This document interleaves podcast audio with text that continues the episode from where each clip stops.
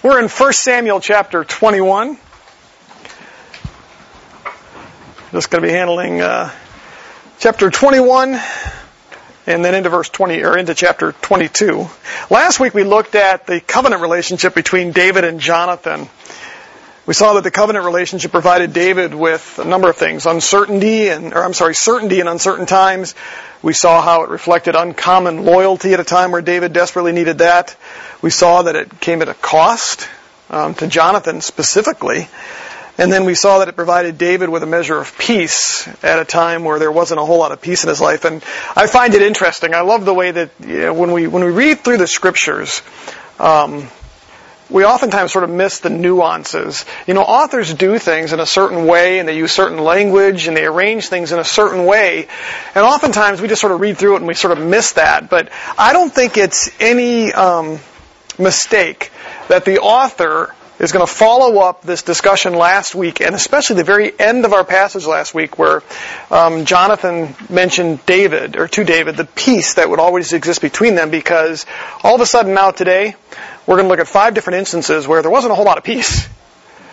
And so we find that the author sort of, um, I think, set us up, if you will, about peace will exist even when it doesn't look like peace will exist. You know, we think about the environment that we're in and the peace that we have with our Lord, even though the world around us doesn't always have a whole lot of peace. Now we get numb to that as we sort of look around. Everything looks really good, but um, we all, you know, Steve mentioned the challenges that he faced today, and as as simple as those are, we all face those kind of things. But each one of these things we're going to look at today um, has two things in common. One is there's a certain amount of desperation, and then the second is God's provision and care through all of that.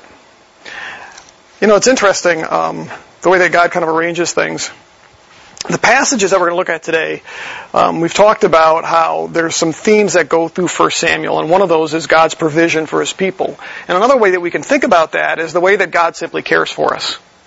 He's always been a God who cares for His people.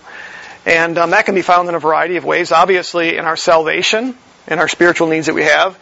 Um, but how often do we think about the little ways that God kind of provides for us? I think about, you know, Amy and I have had some challenges over the course of the last uh, week or so here.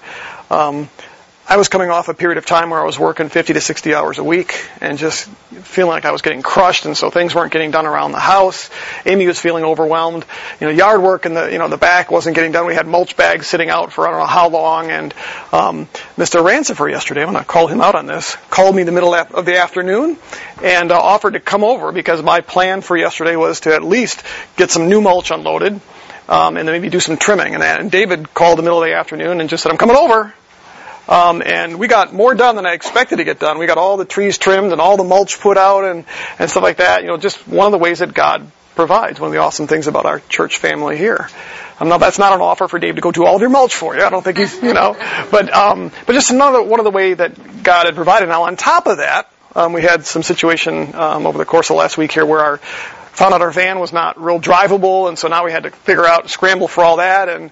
Um, through just a sequence of some things. We were going to head in one direction, we headed another direction, and God provided just a phenomenal deal on a, on a new van for us, um, something we didn't expect. And then, even with that, provided a means to get our current van actually fixed and made drivable at no cost um, through a garage in, in Delaware that just owed me some favors and kind of took care of some things. And so now it's even possible to either sell that or use it to haul mulch like I did yesterday. But it's interesting, all these things. I'm kind of feeling this morning a little bit like, uh, God's provision, you know, and just taking care of some things. Now on top of that, Amy's at home with a busted up ankle, so she can't drive, she can't stand, she can't cook and clean, so now that's all on me. But what's nice about that is I've seen God kind of work and so my perspective going forward is, okay, we'll get it done. We'll figure it out. We'll, we'll figure out the shuttling and all that kind of stuff. And so far, God has provided. And that's the kind of God that He is.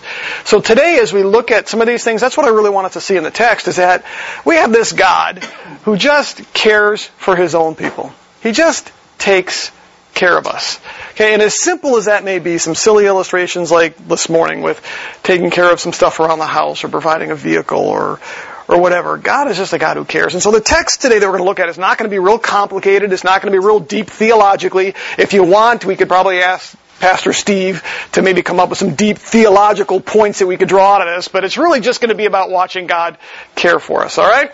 So go ahead and look at um, 1 Samuel chapter 21. We're going to see five different instances. Four of them relate specifically to David. The other one re- relates to a, a priest but involves David. So the first thing I want to see is that the Lord simply meets David's needs at a very difficult time.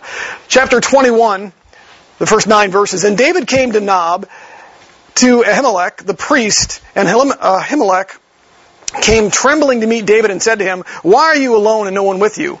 David said to Ahimelech, the priest, The king has commissioned me with a matter, and he has said to me, Let no one know anything about the matter on which I am sending you, in which I have commissioned you, and I have directed the young men to a certain place. Now therefore, what do you have on hand? Give me five loaves of bread and whatever can be found. The priest answered David and said, There is no ordinary bread on hand, but there is consecrated bread, if only the young men have kept themselves from women. David answered and uh, answered the priest and said to him, Surely women have been kept from us previously when I set out, and the vessels of the young men were holy, though it was an ordinary journey. How much more than today will their vessels be holy?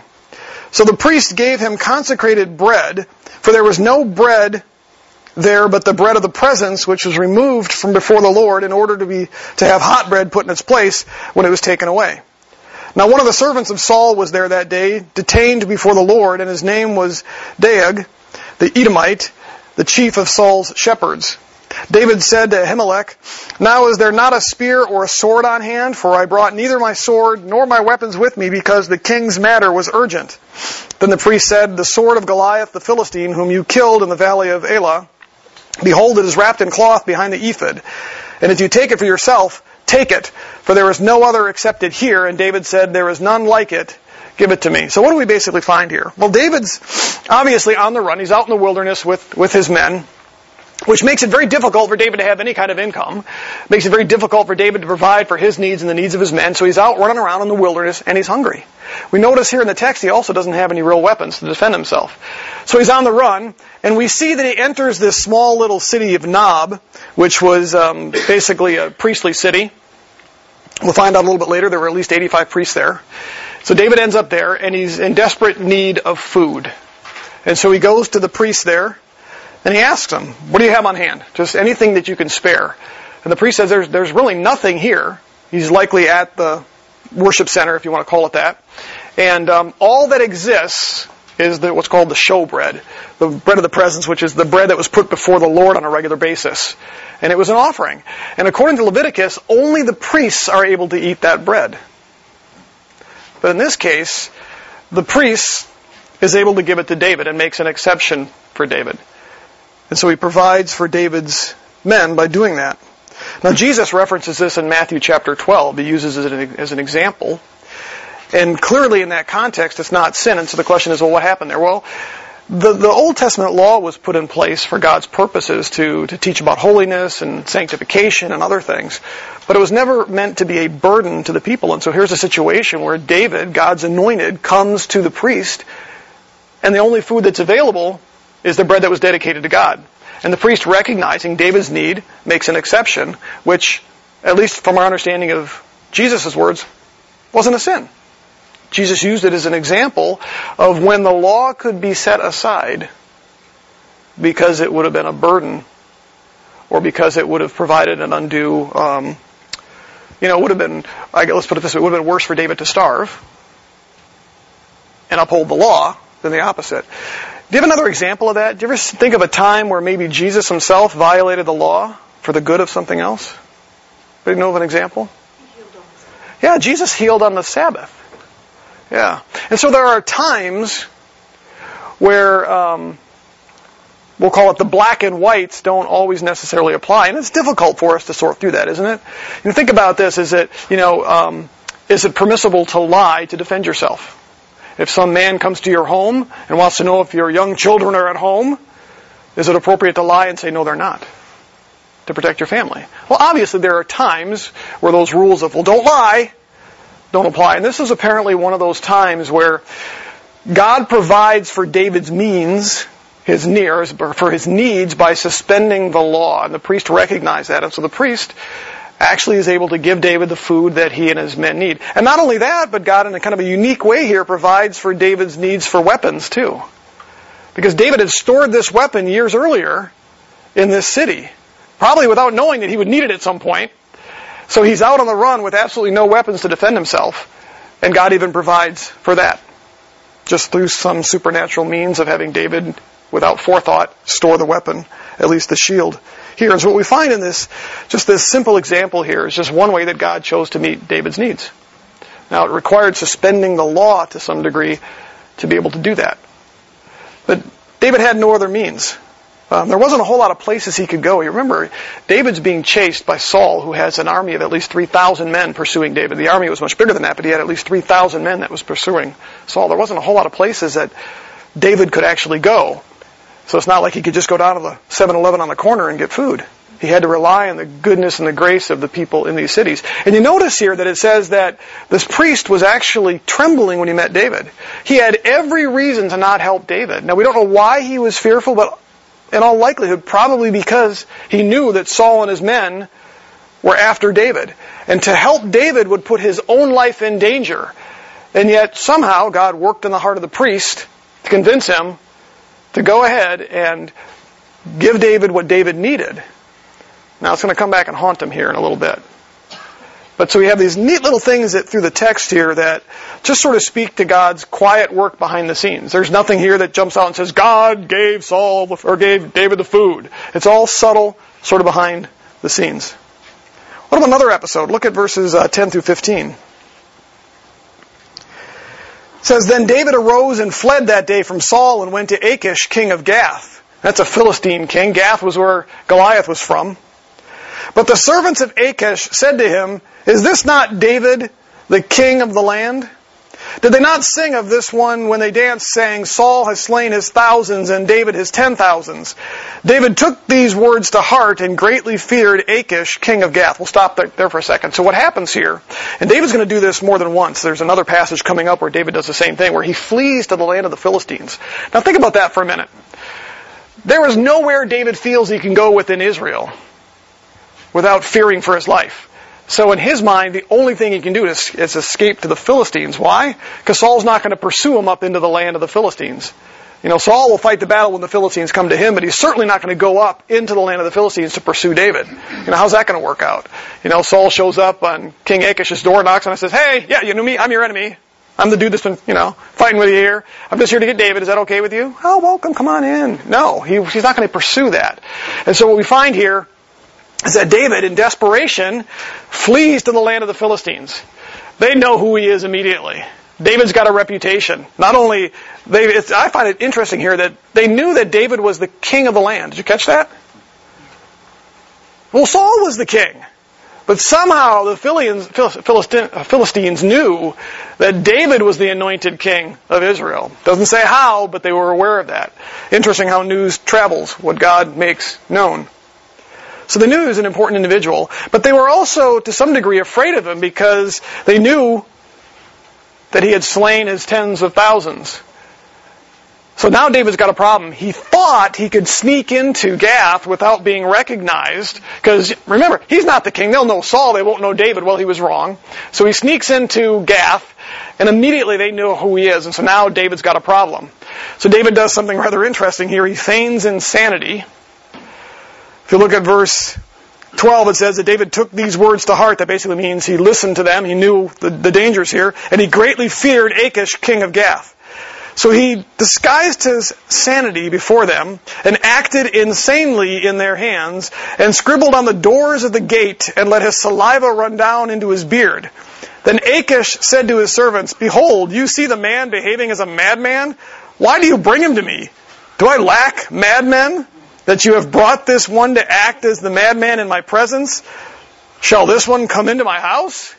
So basically what David does, he says, you know what, if I just act really nuts, then they realize I'm not somebody to worry about. And so that's what he does. And everything from drooling on his beard, you know, it just, you get this picture of David looking like an animal and he's out there scribbling probably meaningless words on the gate, acting all crazy. And it works because the king of Gath sees him down there at his gates to his palace, and he pulls in his servants and he goes, what do you guys, th- why'd you bring me another madman? I got plenty of madmen running around here. I don't need another one. And immediately realizes that he's no real threat. And so David's life is spared. Now, come on, this is a military commander. He knows that David is the king. The only way that I could describe this is then God was probably working there too. God somehow um, allowed this deception to trick this military commander. Now, this King Achish was a, was not just some simpleton. We see that he actually, um, if I remember right, I'd have to double check this, but I re- if I remember right, I think he outlives David. So he's the commander of the Philistines for at least another 40 years. Because once David becomes king, he reigns for 40 years. So if I remember correctly, I think he outlives David. So he was a good military commander. He survived. I mean, the Philistines were a continued threat. And yet this simple ruse seemed to trick him. There's got to be the hand of God there. And so we find David again in this desperate, desperate, I'm sorry, desperate situation where he thinks his only solution is to flee to his enemies. As soon as he gets there, the jig is up. They know who he is. They run to the king. Are you kidding me? This guy's your enemy. And yet somehow God works to allow David to deceive this man to spare his life. So again, David was in desperate straits trying to find refuge and God actually protects him again. What about a third example? Look at uh, chapter 22. So David departed from there and escaped to the cave of Adullam. And when his brothers and all his father's household heard of it, they went down there to him. Everyone who was in distress, and everyone who was in debt, and everyone who was discontented gathered to him, and he became captain over them. Now there were about 400 men with him. And David went from there to Mizpah of Moab, and he said to the king of Moab, Please let my father and my mother come and stay with you until I know what God will do for me. Then he left with the king of, or then he left them with the king of Moab, and he stayed, or they stayed with him all the time that David was in the stronghold. That means out in the battle. The prophet Gad said to David, Do not stay in the strongholds, depart and go to the land of Judah. So David departed and went into the forest of Hereth. So what do we have here? Another instance here. Basically what happens is David has to leave. He realizes he can't stay there long because, I mean, how long can you act like a madman, right? At some point they'd figure out David was, was a threat to him. So David leaves, runs away, flees down to the area of Moab. Now does that sound familiar? Anybody know? David's got a connection to Moab. Do you remember who is, was it his great grandmother, great grandmother? Remember Ruth? Ruth was a Moabitess. That might be one reason why David fled to Moab. Because what happens is, David's out in the wilderness and people get wind that he's out there and his family learns that he's out there. So his family goes to meet him. But not only that, another 400 men and probably their families, so we're talking probably a good thousand people or more, go out to David, and it says that they're disenfranchised. They're in debt. They've been burdened probably by Saul. And they're desperate as well. So here David is out in the wilderness who can barely care for the needs of him and a small group of the men that are with him. And all of a sudden, a thousand people show up on his doorstep expecting David to protect them and to help them when he can barely do it himself. So now David's thinking about them and he's like, how do I, how do I protect these people? Well, that was in David's heart and we'll see that in other texts as we move forward is David always had this desire to protect those around him. That's, that's at the heart of him being a king. And so here he's all of a sudden got himself in this, this difficult position of how do I care for my family and all these people that desperately need me? And he thinks, you know what? Moab's close by. And I'm a, you know, I, have got Moabite blood, if you will, in me. So I'm going to go and I'm going to appeal to the king. And the king takes him in. And David says, Can I leave my family here with you while I go and fight in the stronghold? And the king agrees. And so David's family and all of these people that are with him are also desperate, seeking help, and God provides for them in a very difficult spot. He couldn't go to Israel anywhere because, you know, knowing Saul, Saul likely would have killed his whole family too, and all the people that left and went with him. So all these disenfranchised people had no hope in Israel and had to find hope and rescue among the Moabites. And so God provides for them. Now there's something else kind of interesting here. David had no army. All of a sudden you get 400 men show up. That became David's army. That's who David now uses to attack some of Israel's enemies in the chapters that are coming up. So God provided not just for the safety and security of his family here. David didn't even ask God for an army, and God provides now an army. Now these were not skilled men, but boy, they sure can fight. Because when you see some of the, in some uh, passages coming up, David goes back to Gath and um, sort of convinces the king, the same king he thought that he tried to convince me was nuts, he goes back to him again. And he sort of deceives him into thinking he's going to help that king. So he, the king gives him a city in the south of Israel, basically. And David goes out and he attacks all the enemies, all the Canaanites down there with these 400 men. And some of these cities that he attacks are these big fortified cities. And the Lord delivers Israel from their enemies using David and these 400 men.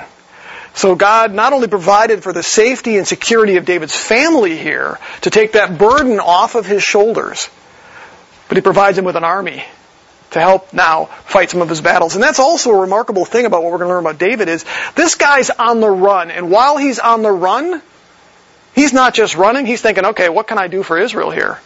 And he starts to attack Israel's enemies. He's not even king yet. You think he might want to just go, go away and dig a hole and stay in the hole until God kills Saul, and then he can just pop up and be their king. But David's active the whole time. So while he's fearing for his own life, he's also in the middle of attacking Israel's armies, or I mean Israel's enemies. So here we have this great example too of God providing even something David didn't ask for, which is the army that he would need. So again, we find the Lord providing and just simply caring for David here. What about another example? This one doesn't involve David directly. It involves David sort of on a secondary level. Look at uh, chapter 22, starting in verse 20.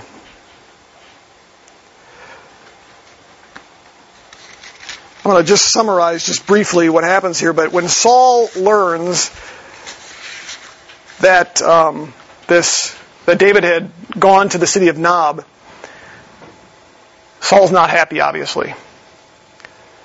And he ends up going and attacking and, and killing all of the priests in Nob. And part of the way that he does that is he talks to his own men. He basically accuses his own, his own men of deceiving him and everything else. And then one, one man um, happens to be this shepherd that the text tells us, Doeg, that happened to be there in Nob. Well, he finally reports to Saul and says, yeah, you know what, there's a priest there over there in Nob. And he, he kind of helped David, sought the Lord's help for David. And so basically the Lord, Saul goes and he wipes these people out. If you look at this, look at verse, um, verse 11. The king sent someone to summon Ahimelech, the priest, the son of Ahitub, and his father's household, the priests who were in Nob, and all of them came to the king. Saul said, Listen now, son of Ahitub. And he answered, Here I am, my lord. Saul then said to him, Why have you, the son of Jesse, conspired against me, in that you have given him bread and a sword, and have inquired of God for him, so that he would rise up against me, lying in ambush, as it is to this day? Then Ahimelech answered the king and said, And who among all your servants is as faithful as David? Even the king's son-in-law, who is captain over your guard and is honored in your house. Did I just begin to inquire of the Lord for him today? Meaning I didn't do anything unusual. It's his job. I'm a priest. I inquire of the Lord. Far be it from me. Do not let the king impute anything to his servant or to any of the household of my father, for your servant knows nothing at all of this whole affair. Meaning, I didn't know David was planning on attacking you, lying in ambush. The reality of it is David wasn't. The king said, You shall surely die, Ahimelech you and your father's household. And the king said to the guards who were attending him, Turn around and put the priests of the Lord to death, because their hand also is with David, and because they know that he is fleeing and did not reveal it to me. But the servants of the king were not willing to put forth their hands to attack the priests of the Lord. Then the king said to Doeg, You turn around and attack the priests. And Doeg the Edomite turned around and attacked the priests, and he killed that day 85 men who wore the linen ephod wiped out 85 priests. You know what? It doesn't stop there though. And he struck Nob, the city of the priests, and the edge, with the edge of the sword, both men and women, children and infants, oxen, donkeys, sheep. He struck with the edge of the sword. Basically, he wiped out the entire city. But one man, one man escaped. But the son of Ahimelech, the son of Ahitub, named Abiathar, escaped and fled after David. Abiathar told David that Saul had killed the priests of the Lord. Then David said to Abiathar, I knew on that day when Doeg the Edomite was there that he would surely tell Saul. I have brought about the death of every person in your father's household. Stay with me. Do not be afraid, for he who seeks my life seeks your life, for you are safe with me. This is kind of an interesting one for me. What we basically have here, remember the priesthood was extremely corrupt in Saul's day. We found that out with Eli. Completely corrupt. So you have this situation here where, in all likelihood, part of the destruction of Nob at the hands of Saul, we probably have to understand and interpret, not just as a wicked, murderous act, but in some respects as judgment against the priests. Much like when God took Israel into the land of the Canaanites, the, the, the, killing of, the, of what, we were, what some have referred to as the innocents in Canaan weren't, weren't so innocent. They were enemies of the Lord, and so the Lord sent Israel in, and as a judgmental act against the Canaanites for their worship of Baal and Asherah and their rejection of God, according to Romans chapters 1, 2, and 3, where they had turned their back on God, it was a form of judgment. People on the outside of Christianity will say that's a vengeful, wrathful, disgusting God murdering all those innocent women and children. No, it was an act of judgment. In this particular instance here, there's a contrast that takes place because what happens is all of the priests are wiped out except for one. Now what's interesting about this one priest is he goes on to become David's priest and serves David for all of his life. And we see throughout the text, he was a faithful priest. In fact, he's the last surviving descendant of Eli. Remember what God said to Eli? His line would be cut off. Well, but there was one that served David faithfully for over 40 years. And God spared his life. In fact, um, Solomon finally took this man out of the priesthood because when Solomon had become, become king, Abiathar, this man, actually supported his brother to be, to be king instead of Solomon.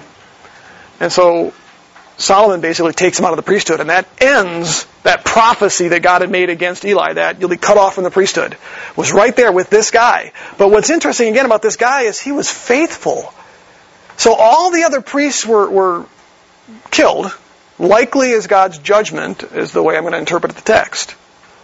So, nasty act by Saul, but also as a form of judgment with God.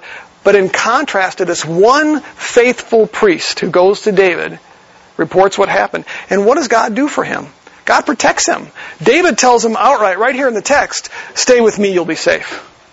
And David then protects this priest and has him serve as his priest for the next 40 years. And again, the text, the rest of the text indicates that he was a faithful servant to David.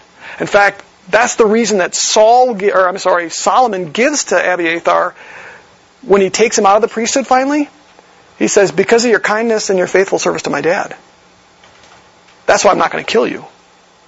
Because remember what kings did when there was a threat? They killed him. Well, this man had supported Solomon's brother, another one of David's children, to become king instead of Solomon. But Solomon recognized that he had been faithful to his dad. And so we have this contrast here. And so I look at this and say, God did an amazing thing, some preservation, some protection for Abiathar here, because he was a faithful priest in the midst of a bunch of unfaithful priests and so God rescued and delivered him. I want to see something else in the text. You notice David's response here? How does David respond to hearing about the killing of not just the priests, but the women and children? This just tells us something about David, and we can't really overlook it in the text. David took responsibility for that. Man, it's all on me. When David was in there, he saw that this man Doeg happened to be there, and he knew that it was Saul's chief shepherd. And he just boy, I, I just had this hunch that this guy would go back to Saul, and it wasn't going to end well. And so David, because he didn't do something, likely take out Doeg, when he hears about this, he takes it all on his own shoulders. This is on me. This is on me. That's just another example of what made David a great king. Why the Lord said he's a man after my own heart. He takes responsibility for something that wasn't even his. All David did was go ask for help. And because David went and asked for help, some wicked guy, Saul, destroys all these people. And David's response? Man, it's on me. If I only could have done something. Maybe I should have taken out Doeg. Whatever it is, David takes it on his own shoulders.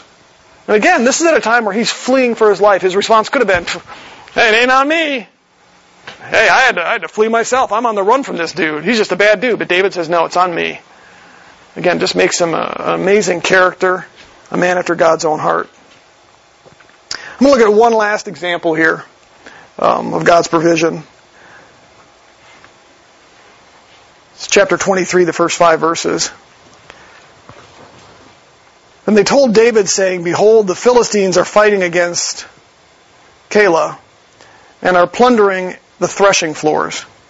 That was pretty standard. And, you know, a lot of times when we think about these, these armies of Philistines and all that, actually what was happening in Israel is a lot of the Philistine battles they would have, they would basically go into these innocent little cities and just rob them. Just take their stuff. They're undefended, you know, but they would take their stuff and leave. And so that was happening in, in Israel for years. You know, when God said, drive out the Canaanites, it wasn't just because of the influence of their, their pagan religious practices and whatnot, but it was also because these people would continue to torment Israel. And so you would. You'd have the, these armies of the Philistines would go into these little cities and basically rip them off. Take all the grain in the threshing floors and leave them without anything, which means your children and wives and kids, they all, they all starve. And so that's exactly what happened here. David heard about this. The Philistines had gone into this city and basically raided them, ripped off their stuff. So David inquired of the Lord, saying, Shall I go and attack the Philistines? And the Lord said to David, Go and attack the Philistines and deliver Keilah. But David's men said to him, Behold, we are afraid here in Judah. How much more then if we go to Keilah against the ranks of the Philistines? These are these untrained 400 men, remember, then David inquired of the Lord once more, and the Lord answered him and said, Arise, go down to Keilah, for I will give the Philistines into your hand. So David and his men went to Keilah and fought with the Philistines, and he led away their livestock and struck them with a great slaughter. Thus David delivered the inhabitants of Keilah. So we have another example here where now David's been rescued and delivered and his needs provided for. Um, you have his family and their needs being provided for and taken care of. You've got this priest, this faithful priest who is taken care of and provided for by the Lord. You have David here, um, who now goes into this city, Keilah, who is in desperate need. They're certainly not going to get help from Saul, because Saul, in some respects, we're going to, we're going to see later on in another passage where because of Saul's pursuit of David the way he did, he left parts of Israel undefended. He wasn't doing his job as a king. He was there to protect them from the Philistines. But he's not doing his job. He's too busy pursuing David. And so here you have this city, Keilah, who desperately needed their king to come and protect them from the Philistines, but he's too concerned about David and his own kingdom that he's not available to do it. And so it's left to some dude who's not even king yet, and 400 untrained men who are afraid to go fight the Philistines, who are brutal, and yet what happens? God uses David and those 400 untrained men to go in and to defeat the Philistines. They actually don't just go to Keilah, they go and they go back to the Philistines, to their camp, raid the camp there, and take their stuff and take it back to Keilah now. Again, the only way we can explain that is that's the work of God. These 400 disenfranchised people could not have fought the Philistine army. These people were brutal. But yet somehow God did it. And so we see this other example. And what I find interesting about this whole passage here is again, it's, it's almost like these little tiny stories that you might go, eh, just little stories. But again, it's on the tail of this discussion between Jonathan and David and the fact that David, you'll always find peace. And so then you get into these five little stories where there's desperation, there's need for God to give peace, need, need for God to give deliverance and help. The author intended that. And so these aren't just these little tiny stories that are all cute little stories. I think they're all designed to remind us that God provides, God cares, and it doesn't even have to mention the Lord a whole lot here. It does in this last section. Because we know that that's who's at work in the book because the author has constantly repeated this throughout this work that the Lord provides for his people. And we see that continually throughout the book, and again, just in these few stories here. So again, that's one of the major themes that we see in the book, and we see it repeated here. We have five, at least five examples of it here. What does that remind us of? You know, I think sometimes, um, you know, when, whenever we have really big issues, you know, think about, you know, we bring this up quite often, at least I do, with Walker. And you get big issues like that, um, and, and you know, you just, you cry out to the Lord and you ask Him to help you and to take care of you, you know. But then there's also those other times that are just a little more subtle, you know, um, that maybe we don't ask for help when we probably should, and you know, it's sort of like um, the last couple of months at work with all the extra hours. I, I'm coming home, and I'm not somebody who cries usually. Um, I'll cry at a Hallmark commercial, but a lot of other things I, I, I don't. Um, have to be pretty severe, but yet I found myself over the last couple of months where I literally I, I texted Amy a couple of times and I said, "Honey, I just want to come home, curl up on a ball, and bawl," because I was so stressed out." And then I shared with you some of the stuff with my with my boss and um, just feeling like I'm getting beat up and hammered and beaten down, you know. Um, and yet, throughout that whole entire process, I've had all these things at work that have taken place in the last few weeks now where God has encouraged me tremendously um, over and over and over with people that I've worked with that have shared stories and examples of the stuff that I've done for them and how much it's helped when I, I was getting an opposite reaction from my boss and just seeing how God is constantly there to encourage and to build up. Even at a time like this with, with Amy hurting her ankle and stuff like that. And it's just been neat to see God's going to take care of all that. You know, and sometimes I wonder if we just kind of forget that. We get all worried and stressed out, and I think we just kind of forget that He's not just the God who handles all the really big stuff when needed. He's just there all the time. If we just look, I'm sure I could probably ask you, how many examples do you have of just this last week? There's little things that you go, you know, I didn't think about that, but that was probably God's hand. That was probably God's provision for me. That was probably God doing something. No matter how big or how small it was. Sometimes I think we just forget that. You know, we just think about the big stuff. And um, obviously, some of these things are pretty big, but these are small stories in a big text, big book. I think about what that means for us when we put it into perspective. Why is it that we can be assured that God is even concerned with even the little stuff sometimes, or the small day to day things? When we look and we, we go back here quite a bit, but Romans chapter 9, um, God reminds us of the big thing. But listen to this.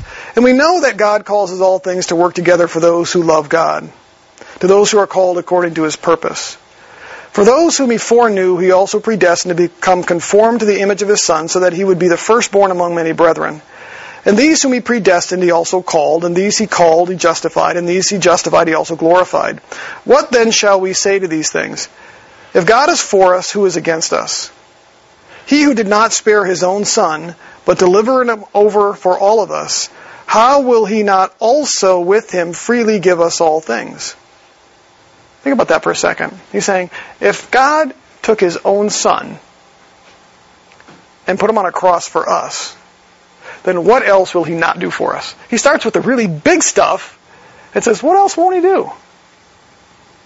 Obviously, God cares about even the small things. If he was willing to care for the biggest thing, He'll care for the smallest things too. And that's why, you know, we look at somebody like David and we think, wow, you know, God simply provided him with a meal, provided protection for his family.